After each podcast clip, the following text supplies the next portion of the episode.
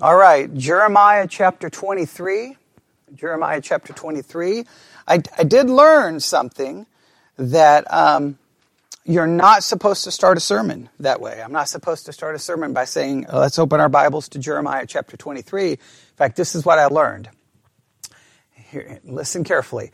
If you heard that there was one mistake that you were making week in and week out, and that one mistake was dramatically hindering the effectiveness of your preaching, would you want to know what that one mistake was? Or if you heard that there's something that you've been doing for years that it was causing a large number of your people in your congregation to tune out and start daydreaming about the rest of their day or week during your message, would you want to know what that one mistake was? If you do, then you just discovered what that one mistake is. Over the past three decades, I've listened to hundreds of preachers, speakers, and teachers. And the number one mistake that they almost all make, and this even includes pastors of large churches, is they don't hook their congregation or audience in the first few minutes. Why? Because like experts in any field, they believe they know what the people, they know what the people listening to them need to hear. Just think through your own process of deciding what to preach on. If you're like most preachers, you have one of these three, three primary processes. Number one, what do I feel like speaking on? Number two, what book of the Bible or topic haven't I spoke on, spoken on recently? Number three, what are other preachers speaking on? i.e., you reference other pastors, podcasts, or websites. What do you notice about all three of these approaches? Not one of them starts with the people. You should start with the people you're going to speak to, and that's that's the I guess the beginning to fixing the mistake that pastors make, and I guess including myself. They go on to say, I've taught communication for years, and I'm guessing you have too. So I'm pretty sure you'd never tell anyone that communication is all about what you want to say. Communication 101 is about you and me considering the person or people you're going to be speaking to, and based on whom they are and what's going on in their world, deciding what we should what we should to say to them. In other words, we start with them not us. So I shouldn't be starting with me. I should be starting with you guys. And uh, I should start out a message with, and starting a message without creating a hook is really hubris. You think about it, it's based on the belief that I'm the preacher, I'm speaking, therefore they should listen. That's just a bad strategy. And it's what gives you the typical content oriented introduction. Here is the typical, uh, this is the typical, uh, the typical content oriented introduction. All right, here's how it works. You ready? Good morning. I would like all of you to open your Bibles and turn to the book of Ezekiel, chapter 37. Let's begin by reading verse 1. That's the typical uh, content oriented introduction, and they say that is completely wrong. And they say that that's the introduction of a preacher who starts with what they want to say. There's no hook, no connection to the people who are listening that day. It's here's the Bible or here's what I want to say. And they say, you should not do that. You, I, I should not do that in any way, shape, or form. I should have a hook. Well, I, I, typically don't have a hook. I, do, I typically don't. I, I understand from a communication standpoint why you would do that. To me, the problem is it places who in charge of the preaching. The people in charge of the preaching. Okay? The other way puts me, who in charge of the preaching? Puts the pastor in charge of the preaching, right? And to me, I would think because the church is primarily designed, in fact, the, the, the ministry of the church is designed to focus on whom? Believers, right? So if believers are here, this, and I know this is the naive approach, but I've always approached it from the fact that, well, then you want to be here to learn what? God's Word, so I don't need to give you a hook. The hook should be open up your Bibles to Jeremiah 23. That should be the hook. But it doesn't work that way because whether people in the pew, whether whatever they, they all say for the most part, people in the pew know the right words to say. I'm here for God's word. I just want a sermon. I want to study scripture. But we all know because there's too many studies and you can just look at the way it works. The, the churches that have larger audiences are the, are the pastors who don't follow, open up your Bibles to Jeremiah chapter 37 or Jeremiah 23, right? It's going to be, they're going to have a, that hook. They're going to, they're using those communication methods, right? Because those communication methods are tried and true. And guess what? They work on people who are believers and they work on people who aren't believers. Because the people in the pew are just like the people not in the pew. And guess what? The way to get the people in the pew interested is to hook them, give them. You gotta, you gotta do, you gotta do, you gotta tell stories. You gotta tell illustrations. You gotta make eye contact. You gotta be funny. You gotta, you're, you gotta use all of these. Uh, you gotta use all of those methods. And and and the people in the pew will say no, no, no. But it's it's yes, yes, yes. That's really what they want. And so it's kind of it's kind of frustrating. But yeah, that came from a a Christian ministry trying to help pastors fix their preaching. And I was like, well hearing just at, when I saw that late last night, I was like, well, in the morning, I'll be telling everyone to open up their Bibles and turn to Jeremiah 23. So I guess I, I need, I need a hook. I need a hook. I, I don't know what the hook is, right? I, okay, I, I, I, guess, was that the hook? I, I don't know. I don't have a hook, but here we go. Jeremiah chapter 23. All right, so starting today till the end of August, everything I do, from here, well, I'll, I, I may take a little break this afternoon and around 3 p.m. I got to finish the next law and gospel uh, situation that I'm working on. So if I can get that finished, basically this morning, the next hour, tonight, and then every, I don't know, it's going to be like every hour, it's going to be like a marathon starting on Monday, hour after hour from now to the end of August. It's going to be Jeremiah, Jeremiah, Jeremiah, Jeremiah, Jeremiah, because I have to go from chapter 30 to chapter, what, 51, 52? How many chapters? 53, 52, 52, right? 52 chapters. So I got to go to 30 to 52 by the end of August, all right? That is a lot. So it's going to be hour after hour after hour in Jeremiah. Um, I, I, did 20 through 29 relatively quick, so if I if I can get through the rest. As far as what we do here, we'll we'll be. I'm going to try to go from. I'm going to try to get to, all the way to the end of the book, probably primarily on the podcast, but then we'll we'll try to get at least as close as we can here and try to finish up any chapters that I feel that we need to or that I think stands out. But even though I should probably just jump directly to Jeremiah 24, I cannot jump to Jeremiah 24. I know we've covered most of everything in Jeremiah 23, but I cannot jump to Jeremiah 24 because this first hour, we're going to deal with a major, major problem in the book of Jeremiah. And I've hinted at this problem. I've hinted at it, but now we're just going to have to deal with it.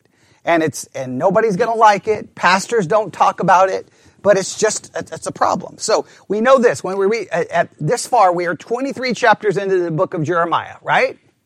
Okay. I'm going to pretend that you remember something. Okay. Hopefully you remember this.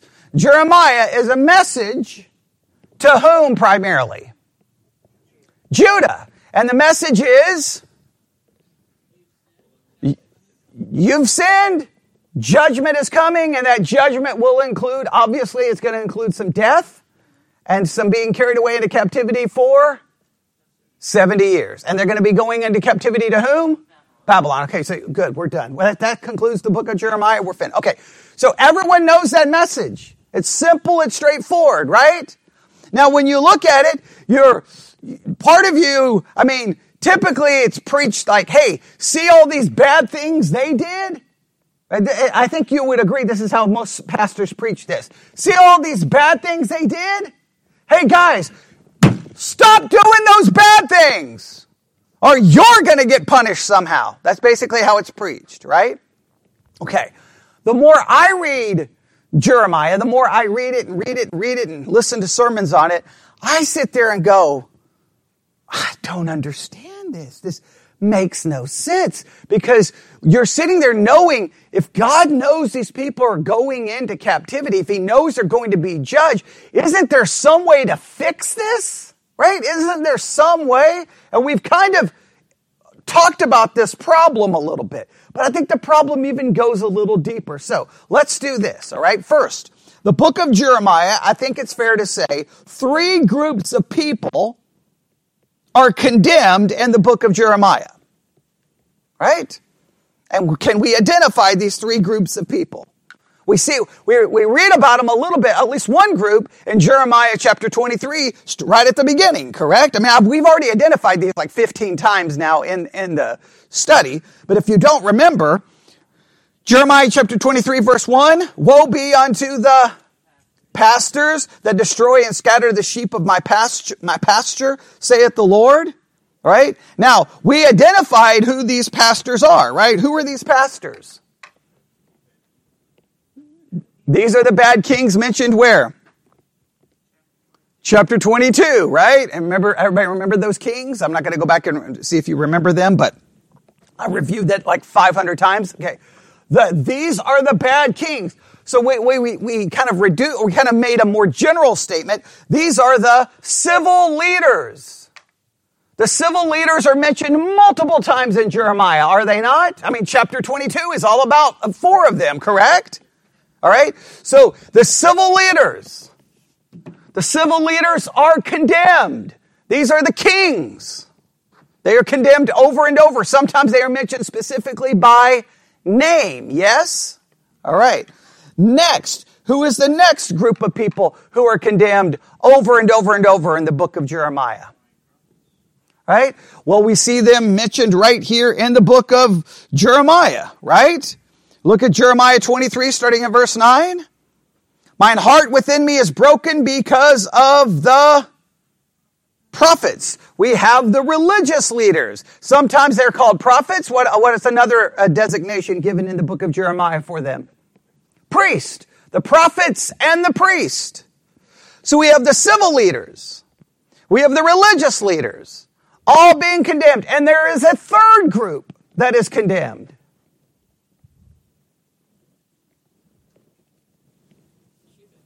All right, the people, right? I mean, obviously the people are going into captivity, correct? Okay, so you got three groups of people. They're all going to be condemned. Now, when we read this, I, I, mean, I don't know how you read, but when I read, I'm sitting there thinking, I mean, whenever I read a novel or anything else, or even if you're watching a movie, you, you're supposed to somehow find some kind of an emotional connection to the people. And you're like, oh, I, don't do that, or oh, I wish this would happen. And, you, and you're kind of like, you're kind of rooting or cheering for the people. I think sometimes as Christians, when we read the Bible and people get judged, we don't really root for them or cheer for them. We almost kind of like, you're getting what you deserve. I mean, how do you read it when you read it? I mean, you, I mean, I guess some, sometimes Christians don't even have emotional reactions to what they read in the Bible, which is weird. I don't, I don't never, never understand that. When you read about them, do you have any emotional connection to them at all? I mean, you can be honest. If you don't, that's okay. All right. Sometimes I got one. Sometimes. Okay. All right. All right. Okay. Well, sorrow's good, right? Sorrow is good if you have sorrow. I think, I think sometimes we almost like you're going to get what you're going to deserve. Sometimes we may be like, what is wrong with you people? Just listen, right? And then in the minute you say that, well, then you, you're kind of saying that to yourself. All right. So, so I, I just think there's some different reactions, but at least for me, I, I, I my, my kind of uh, approach is, hey, God, couldn't you fix the problem? Like, why do people have to die? People are going to die. Children are going to die. People are going to suffer. Like, we're not talking just some generic group. These are human beings who are about to suffer. And you're kind of like, well, God, could you, could you fix the situation? So, but these three groups are going to be judged. Now, all three groups are condemned for their sin, for their idolatry, for their rebellion. And I think we can see over and over, they're also being condemned because they reject the message of Jeremiah, right? Now that transitions into then a very important question. How did God speak to Jeremiah?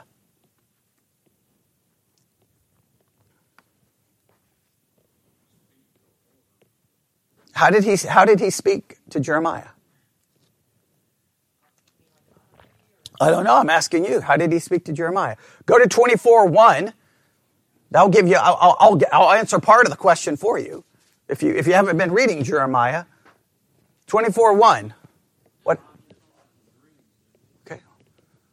Is that an object lesson? What, what happens in 24 1?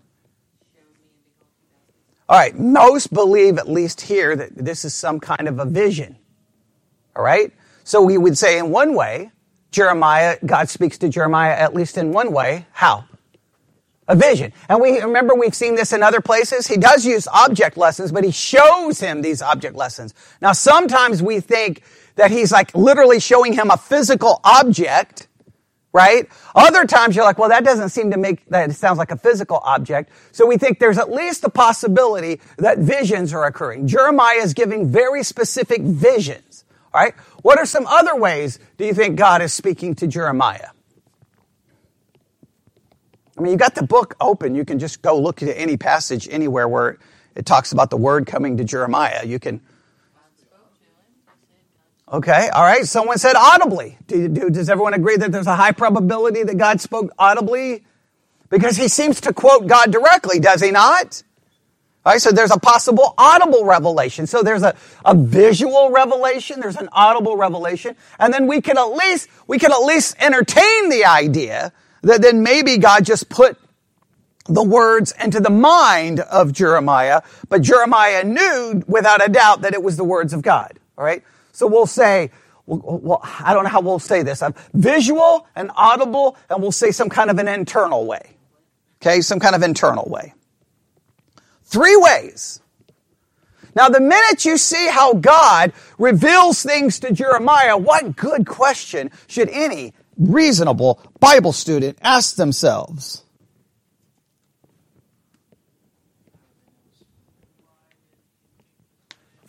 Good. At least someone asked the question.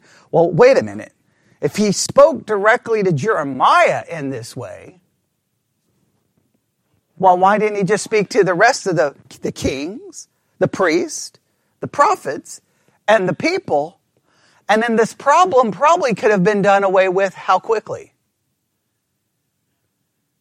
Exactly. So let's at least consider the possible ways that God spoke to these groups of people. Let's at least consider some ways, all right?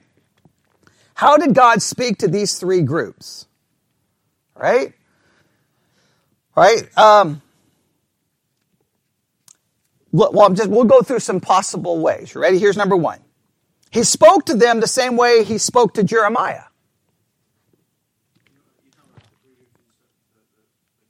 Yeah, right. Yeah. How did he, how did, okay, let me make sure I'm clear on this, right? If God spoke to Jeremiah on what three ways? Visions, audible, and possibly some kind of internally. Why didn't he speak to the people the exact same way? Now, when I say the people, what three groups of people have we identified? The kings, okay, the religious leaders, and the people. If he would have spoken to them the exact same way he spoke to Jeremiah, what would be the basic assumption that you would draw as a Bible student?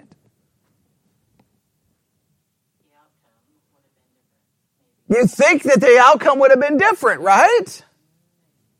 Right? Okay, so how did he speak to the, how did he speak to these three groups of people? Well, let's just go, we're gonna do a little speculating here. We'll use some text maybe to try to determine this, and you can obviously look, I mean, it's open book, you can use, you can look anything you want to as well. So here we go. My first possible option here, my first thought here, my first suggestion is that God spoke to them the exact same way as he spoke to Jeremiah. Now, this is an assumption. He spoke to them the exact same way. Now, we can test this hypothesis, all right? I think there's a, a couple of problems with this hypothesis, but we'll at least throw it out there, all right? Number one, it doesn't seem to be there's any record of that happening. Right? I don't, I don't know if there's a record of him speaking directly to them. Now you could argue, well, wait a minute. Did, is there, is there any record of him speaking possibly to the kings in any specific way like that? I don't know. He spoke to David, it seems, in a very direct way, right? He seemed to have spoken to Solomon in a pretty direct way, right? So then, did he speak to these kings? Like, could you build an argument that he did speak to these kings that way? We, we know there's one good king, right? that, that's mentioned here in Jeremiah? Josiah. Okay. Now, jo- Josiah instituted reforms to try to correct the people, right? Do we have a record of those when he instituted those reforms in the Bible? Okay, well, find it.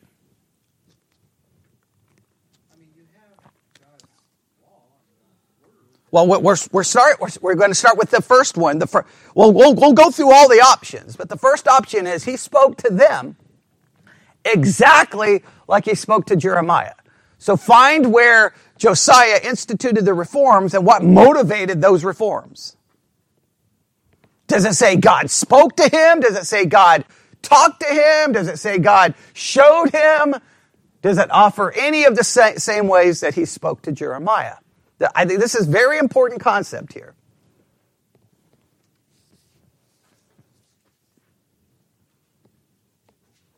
And you see what I'm doing? I'm, I'm, we're in Jeremiah 23. Hope, if, you, if you're not catching on, we're in Jeremiah 23, but what we're doing is we're looking at a concept that impacts your understanding of the entire book. All right, so that's why we're doing this, right? You may feel like, well, we just need to move on. This covers really the entire book if you really think about this. Do we read where Josiah institutes any reforms to correct the people, get rid of the idols? 2 Kings 22. Do you have a verse there that says what motivates him to do so?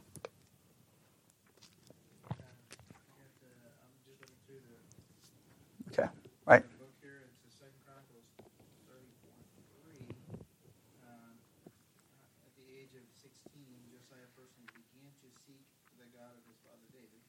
Okay, that's Second Chronicles 34. Okay, let's look at it. Second Chronicles 34 3. For in the eighth year of his reign, while he was yet young, he began to seek after God of David his father. And in the twelfth year, he began to purge Judah and Jerusalem from the high places and the groves and the, and the uh, carved images and the molten images. Right? It just says he sought God. It doesn't say how God possibly communicates in any way, shape, or form. All right. He walked after the way. So we don't really have any direct thing that he was being given some kind of special revelation. Now we do have examples of kings that were. Obviously David was, right? Obviously Solomon was. So we know sometimes the kings were spoken to that way.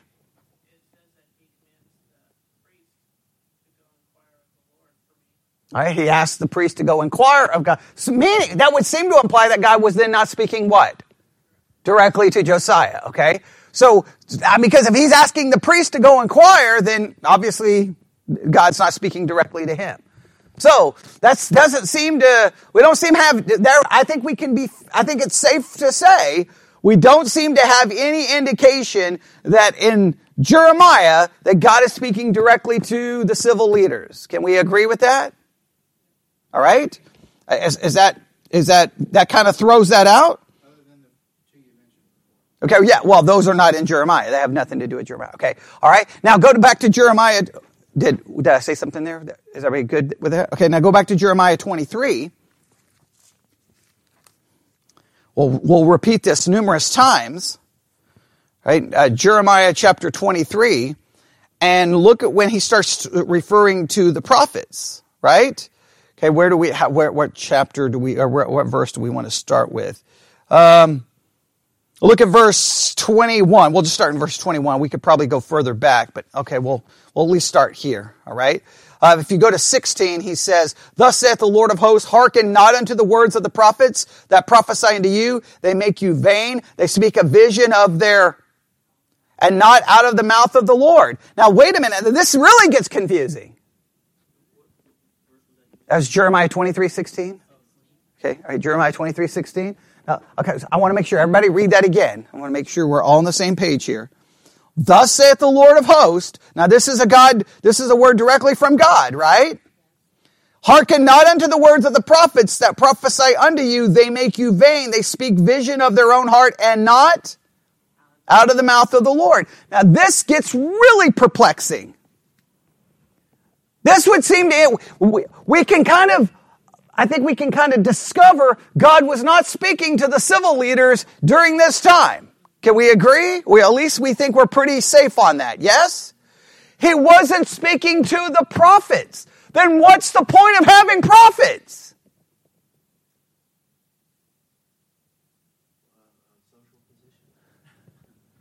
But I'm just saying God can fix that. If, if he's not going to speak to the prophets, then how are you going to fix the problem?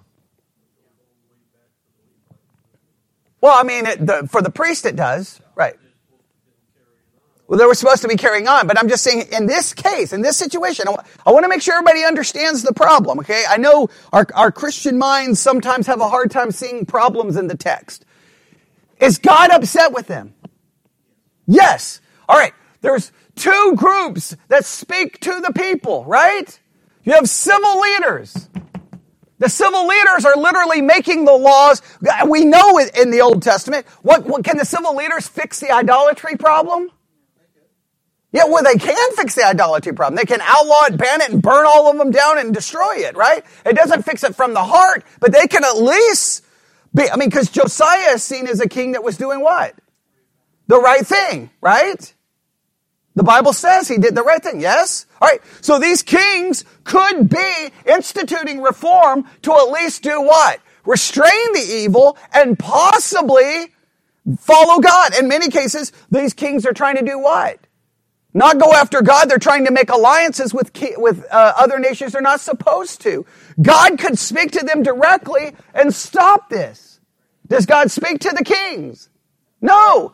No. The next group would, are, are supposed to be speaking to the people on behalf of God. And they are the, the prophets. And right here in Jeremiah 23, we find out that they are speaking, but who is not speaking to them? That is does, does not everyone understand that, that? Does that not bother anybody else? So this is where I never understand the Christian world because most Christians like, I don't see a problem. I see that that makes my brain melt. Speak to the king, speak to the prophets, and you have a high probability of doing what? of avoiding people having to die. okay, that, that's a problem to me. I don't, I know maybe in church that, that we, we have no problem. Well, hey, no big deal. People die. It's not my problem. I have a problem here.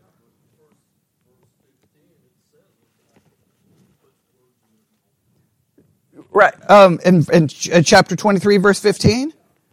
Therefore, thus saith the Lord, host concerning the prophets, behold, I will feed them like wormwood and make them drink the water. That's not putting their words, that's him punishing them. Yeah, I'm saying he's not, I mean, he makes it very clear. I didn't send them. I did not speak to them. If you read all of chapter 23 over and over, look at verse 21. I have not sent these prophets, yet they ran. I have not spoken to them. 23, uh, 21. Everybody see that? Everybody see 23, 21? And I have not spoken to them yet. They prophesied. Right? Uh, does, does everyone, I'm, I'm, I'm feeling like I'm losing everyone here. Does everyone see the problem? The people are going to be judged, yes? Everyone's going to be judged, yes? Okay. Now, what should we want to happen?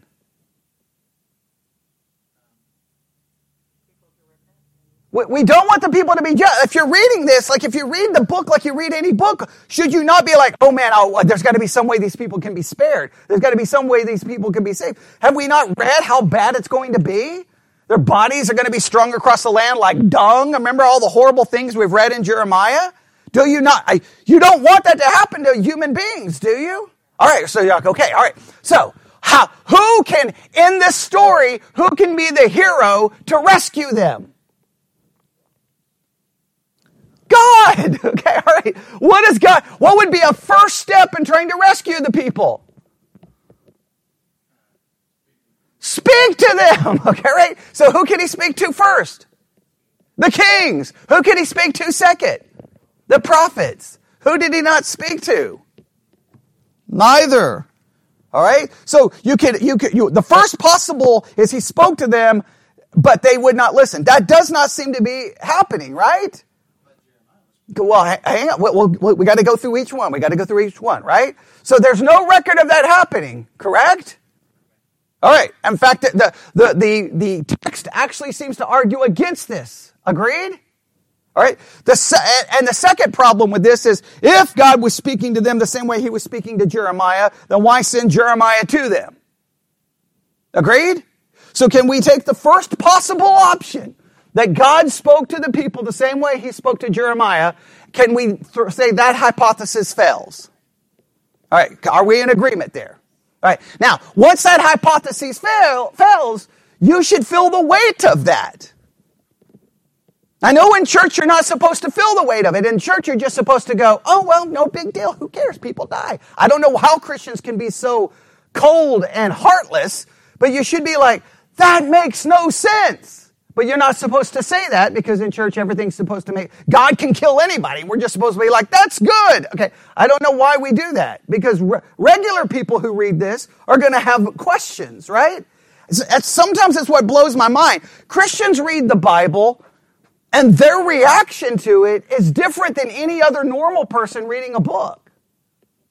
Right? If we were to read a book of another religion, we would be like, your God is messed up. Your God. We would, we would criticize it, would we not? But when it's the Bible, what do we do? We're not even supposed to ask these questions in church.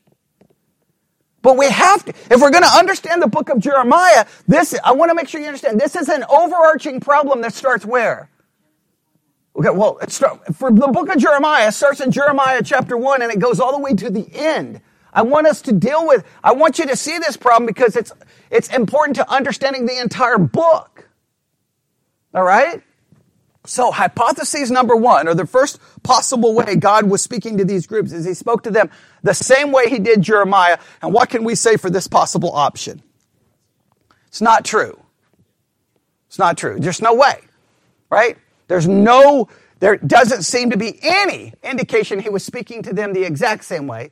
And even if you can find one person or two people, clearly it's not the norm. And even if he was speaking to all the people this way, then the ultimate question is why is he sending Jeremiah to them in the first place? All right? So that's good. Number two. All right? Here is a second possible option. This one is much more probable, and this one may help us a little bit philosophically. This may help us a little bit. All right? He had and is speaking to the civil leaders, the prophets, the priests, and the people through the past revelation. Through the past revelation. And that past revelation will put, place them in three, we'll put the past revelation in three groups or three categories. All right? The past revelation, three categories of the past revelation. You ready? The Ten Commandments. Now, we would agree that by the time of Jeremiah, the people should know the Ten Commandments, right? They were, they were supposed to know them. They were supposed to remember them. They were supposed to post them. I mean, they, they were supposed to know the Ten Commandments. Agreed? So based off that past revelation, off that past revelation, someone grab me a Ten Commandment that would help them with some of their problems that they are currently having in the book of Jeremiah. Okay, yeah, just op- open up Exodus 20 and find the verse. Let's just make sure we have a clear, you may want to write this scripture down. Okay. Let's just make sure we ha- have it. There's at least, there's at least one or two commandments that we can easily go to just right off the bat. That, that should be at least okay.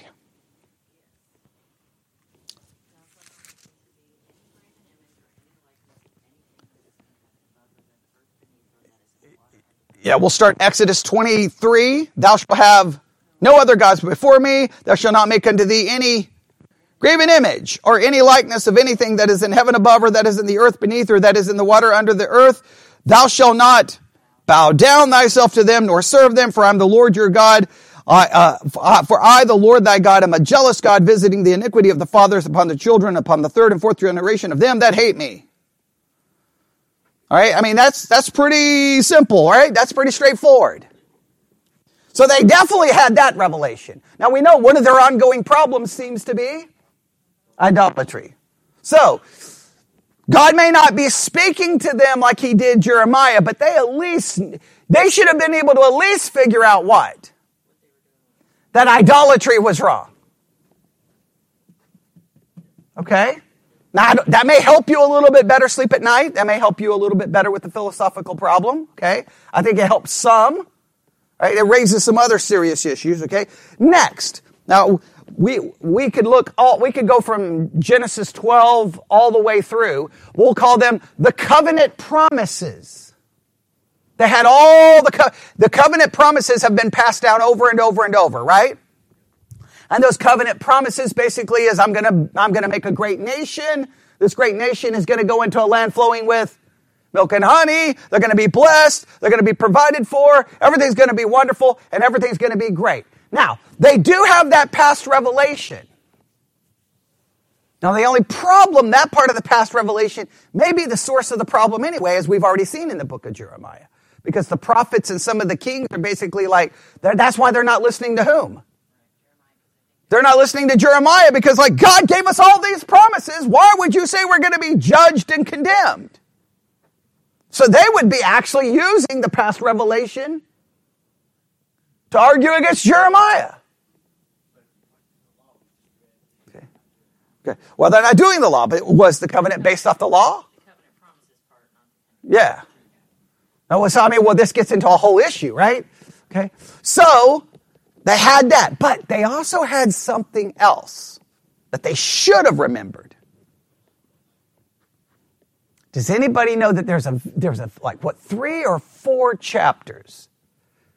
They're given the message right before Israel goes into the promised land. It's maybe one of the most significant couple of chapters, especially for the nation of Israel. Deuteronomy. Anybody know which chapters? No.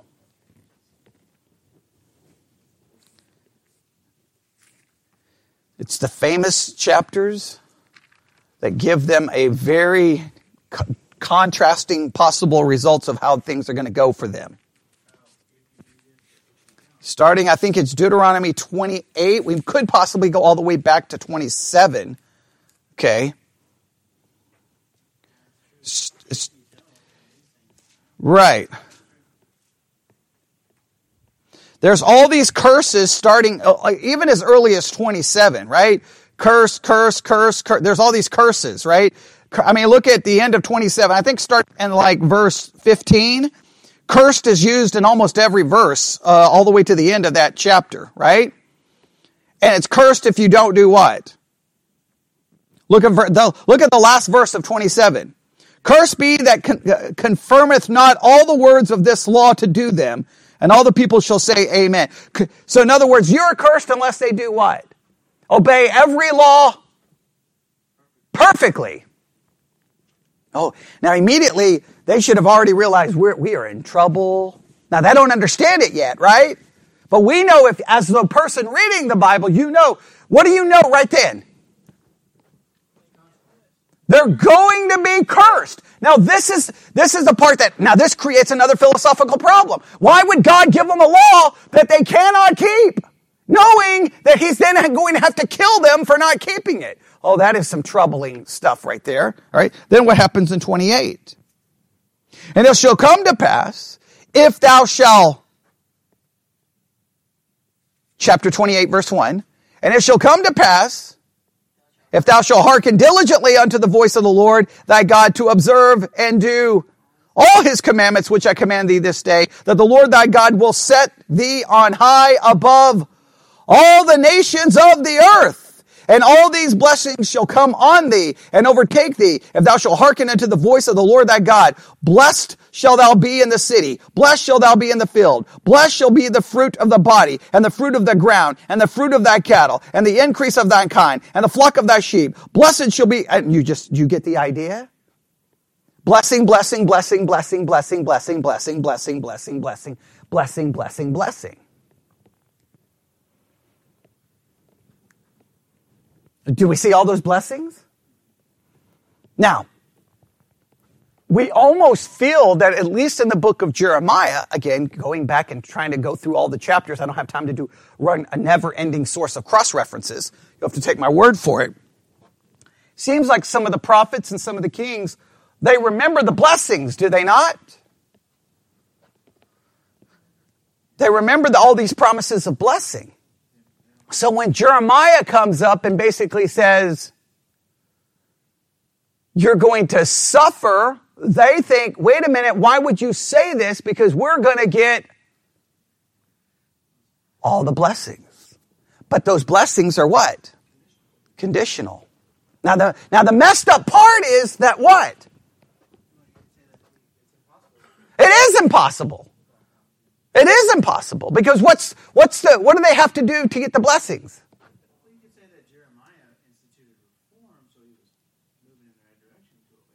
But it, moving in the right direction is not what the law demands. The law demands perfection, right? Demands perfection. Josiah instituted reform. It didn't, it doesn't matter. God demands what?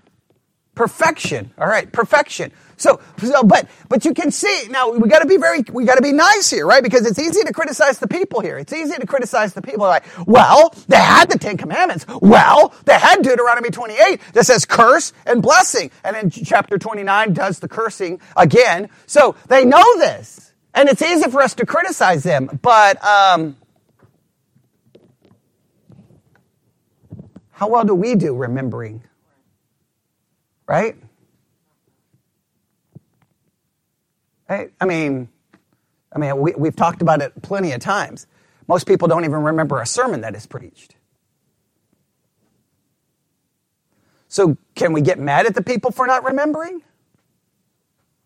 You say, well, they should have remembered. Well, then you could argue you should remember.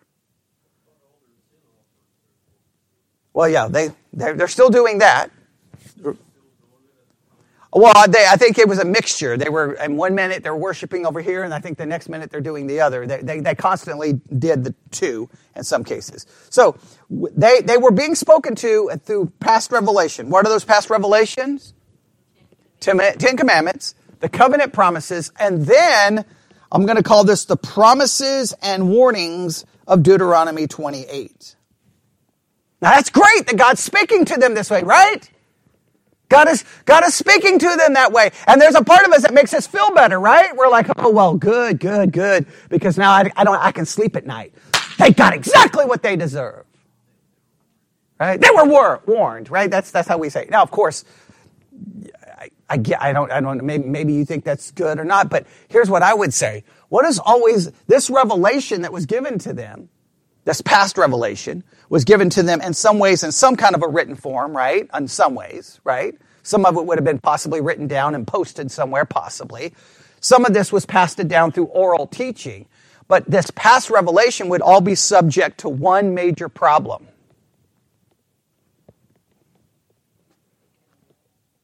Well, they can't do it. Okay, that's that's just the overall, like that's the, that's the philosophical problem that you can never escape from. God gives them a law that they can't keep and then kills them for not keeping it. That is some, I, I, look, I will never understand that in a million years. That is the most, you, you could say that's the most twist, like when anyone, if you're ever going to criticize another religion, you better be very careful because your own religion says God gave them a law and then killed them for not keeping the law that he knew they couldn't keep. I mean, that's some messed up stuff if you want to be honest with, with it. If you even, I know we're not supposed to be honest with it in the church. That's hard for me to grasp, right? But let's set that philosophical problem aside. We're just talking about this, this kind of a revelation problem here in the book of Jeremiah. He gives them a revelation, but this revelation would be subject to what possible problem?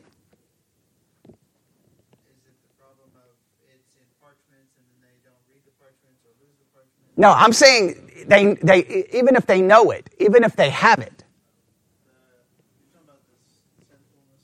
No, starts with an M. M I S. No. M I S I N. Misinterpretation. Remember, I've, I've, tried to point this out. We've already pointed it out earlier in Jeremiah, right? What do they do with, when Jeremiah tries to give them the revelation, what do they constantly tell Jeremiah? We're okay. We'll get the blessings. They're literally using the past revelation as an argument against Jeremiah. Meaning they're doing what? Misinterpreting it. You've got to understand that is a problem, right? Having past revelation is, look, do we not have revelation here? Right here in the Bible? What's the problem? Okay. Well, not only misinterpretation, is there agreement on it? Okay. If there's not agreement on it, do you think there was an agreement on the, the uh, revelation of the past? Okay. No, I hope you don't think that there was an agreement. Uh, obviously, there was an agreement because the people in Jeremiah's day were using the past revelation to do what? Argue against Jeremiah. It was an argument of interpretation. That's how they were seeing it. Does that make sense? All right. So, so the first hypothesis is that he spoke to them in the same way is he spoke to Jeremiah. And the problem with that is no record of it happening. In fact, there's actually record of them clearly not speaking to them. And why would he send Jeremiah? The second possible way God was speaking to them is through past revelation. We do agree he was speaking to them through past revelation. That we can agree on, yes? They should have been able to determine at least certain facts. The only problem with the second way speaking to them is it leads to misinterpretation lead to misinterpretation. Could God fix the misinterpretation? How could he have fixed it? He could have spoke to them like he spoke to Jeremiah. See, so no matter how we, I want to make sure we just go back to this, right? If someone's getting ready to say, Jeremiah, we've got the covenant promises, God could immediately speak to them and go, and you're not fulfilling the requirements to get those promises. And then guess what? They would go, oh, wait, God just told me I'm wrong. God doesn't do that, does he? No. All right. Number three. If we go to the third possible, is that they falsely believe God was talking to them. Maybe the kings, maybe the prophets and the priests all believe God was talking to them. Maybe they truly believe God was talking directly to them. Now, maybe we see this kind of hinted at in Jeremiah 23 16. Go back to 23. Maybe, I don't know. Depending on how you want to interpret this. Okay. Um, well, let's see. Well, do we want to go all the way back to 20? Oh, I'm in Deuteronomy. I'm like, no wonder that makes no sense. Okay. I was like, what happened? My reference must be wrong. Okay. I'm like, that makes no sense. All right, here we go. Now this makes more sense. Deuteronomy, or Deuteronomy, Jeremiah 23, 16. Everybody there? Thus saith the Lord of hosts, hearken not unto the words of the prophets that prophesy unto you. They make you vain. They speak a vision of their own heart and not out of the mouth of the Lord. They say still, they say still unto them that despise me, the Lord hath said, you shall have peace. And they say unto everyone that walketh after the imagination of his heart, no evil shall come upon you. Now please note, the prophets are claiming who, where did they get their message from? They, they are claiming God speaks to them.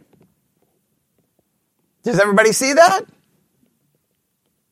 They say still unto them that despise me, the Lord hath said, you shall have peace. Right? For who stood in the counsel of the Lord and hath perceived and heard his word? Who hath marked his word and heard it? Behold, a whirlwind of, of, the Lord has gone forth in fury, even a grievous whirlwind. It shall fall grievous upon the head of the wicked. The anger of the Lord shall not return until he have execute, uh, executed, until ha- he have performed the thoughts of his heart. In the latter days you shall consider it perfectly. I have not sent these prophets, yet they ran. I have not spoken unto these prophets, yet they prophesied. But if they had stood in my counsel and had caused my people to hear my words, then they should have turned them from their evil ways and from the evils of their doings. Well, that, that, that, that, pro- verse 22 is even more disturbing. Because God seemingly to say if they would have spoken the truth, the people would have done what? Turned, and therefore they wouldn't have died. So it creates even another problem.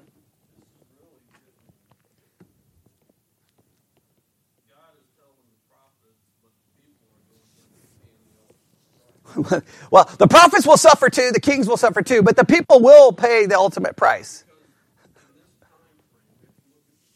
Right. Oh, absolutely. Uh, oh, absolutely. At this time, this at this time, you clearly the prophets are are going to be to be blamed here. There's, and the kings are going to be blamed, right? No question. In fact, that's why 23 goes after those two groups of people. But the people will pay the ultimate price. Oh yeah, it, it, it, it even makes it even more complicated. All right. So, but let's, so number three, they falsely believed God was talking to them.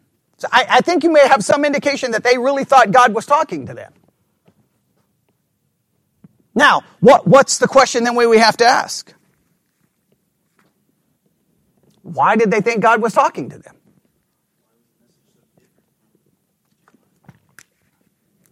Well, yeah, true.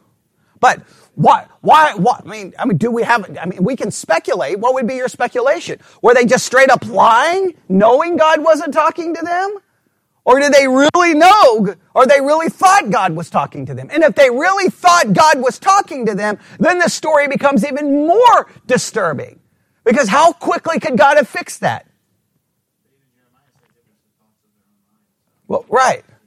But they're claiming God's speaking to them. So, I mean, do we think they're lying? No, they think it. All right, they think it. Well, whether they're lying or whether they think it, how quickly could this have been fixed? Oh, because God could have just done what? Spoken to them like he spoke to Jeremiah. And I want you to go back to that verse we just read. In fact, God says exactly what would have happened if they would have heard from him. 23, 22.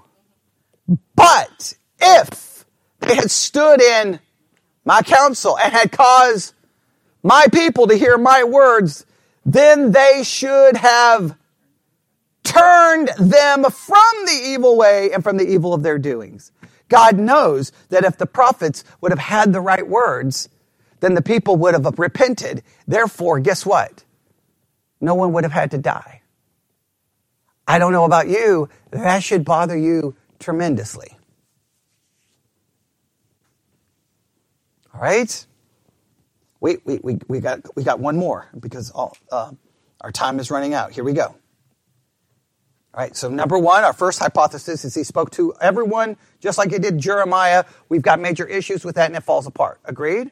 Number two, they had past revelation, which we do agree they had past revelation. We do agree that, right? We do agree. However, it could be misinterpreted, right? Number three. Now, I do agree, and, and, Robert did bring up a good point. That past revelation, let's, let's do, let's, we, we need to make sure we do understand this. They had past revelation, but they, it's not like everyone could open up their Bibles and flip to Exodus chapter 20. Right? So that revelation, however they, you know, whether, how much they knew or didn't know when it comes to the average people. Between the religious leaders and the civil leaders, they should have known that past revelation to some level, especially the religious leaders. All right.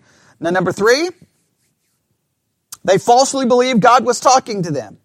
They falsely believed God was talking to them. Now, we, we, I don't know if we have agreement here. It sounds like we may have some disagreement. I don't know if they're just straight lying, or I don't know if they actually think God is talking to them, but we know this. God didn't talk to them. They were wrong, and God could have fixed it in literal seconds. And then number four, he spoke to the kings and to the people through Jeremiah. We all agree that they are that Jeremiah is sent to give them a message and it, and we do know that it comes from God. How do we know it comes from God? God tells us. If you're hanging out on a Friday and you got, hey, there's some crazy prophet outside yelling and screaming that we're all going into captivity and we're all going to be judged, how does anyone there know that it's from God? Nobody has any way of knowing it's from God. Well, definitely, uh, definitely the kings and the prophets are in all kinds of trouble here. I completely agree in this point in time. But it's sad that the people have to suffer, right?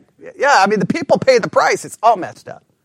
But. I would argue that the past revelation that they were supposed to have believed was coming down from the same people that, that are now passing down the. That's oh, that's a good point. That even makes it more complicated, right? All that past revelation was handed down by whom? The prophets and the kings. And now those are the very people giving the people the wrong message. well, right, right. I, I'm just saying that, that this, this, whole thing is a mess. The whole thing is a, like, you cannot read the book of Jeremiah. Oh, I'm to put it this way. Obviously Christians can. But no reasonable thinking, logical person can read the book of Jeremiah and not want to throw up their hands and go, this makes absolutely no sense. Because you're like, well, hey, God sent Jeremiah. Yeah. And they, they would have been argued that those other prophets and priests were sent by whom? God. In fact, who, who, who passed down that past revelation? Stacy just pointed it out. The very religious leaders that now they're not supposed to listen to. Well, if you're not supposed to listen to them now, why were you listening to them in the past to get the past revelation? So all of a sudden now, all the religious leaders can't be trusted and just some nobody just shows up out of the blue and starts telling everyone, you're all wrong. The, the kings are wrong. The religious leaders are wrong. Everyone is wrong, but whom? Me!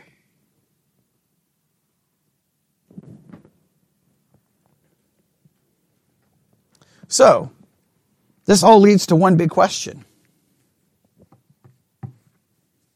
What if God would have spoken to everyone, the, the kings and the religious leaders, like he did Jeremiah? What would have been the end results? Well, I, I don't know. Do, do, are, are, are we sure we don't know? Are we sure?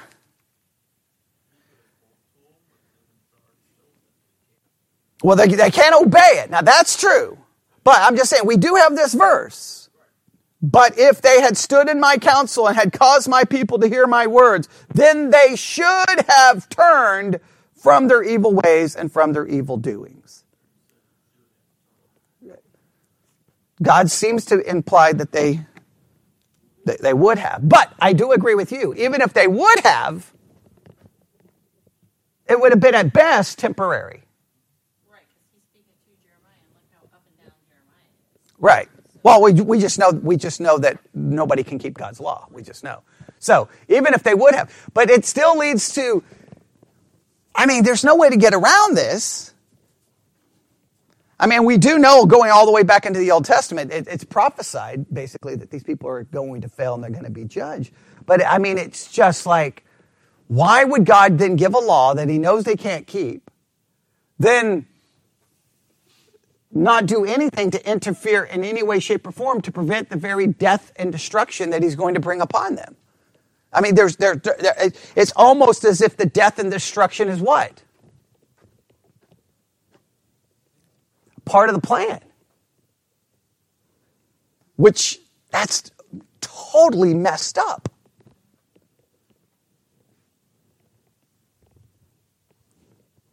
Because that means there was, these people had no hope. There was no chance for anything. But that's, this is the problem you have to do. Like any pastor who goes through Jeremiah and not willing to engage in this problem is, is I'm sorry, you didn't study the book of Jeremiah. You didn't even, you, I'm sorry, your church didn't study Jeremiah and you were, you were straight up lied to because anyone reading it should be like, this is a major problem. This is a major problem because we see it over and over and over again. All right, let's pray. Lord God, we come before you this morning. Lord, we just stand completely confused, bothered, disturbed, by the entire situation that plays out in the book of Jeremiah. We know it's your ways and not our ways, your thoughts and not our thoughts. And if there's ever a time that we can feel the weight of that, it's when we are confronted with this entire situation that we feel you could have easily resolved and fixed. We don't understand it. We are humbled by it. And I pray that we will just continue to struggle with it because maybe it's within the struggle that we, we actually grow more uh, and being willing to confront these realities instead of hiding from them. We ask that you just be with us as we continue to study this very complicated and difficult book. And we ask this in Jesus' name. And God's people said,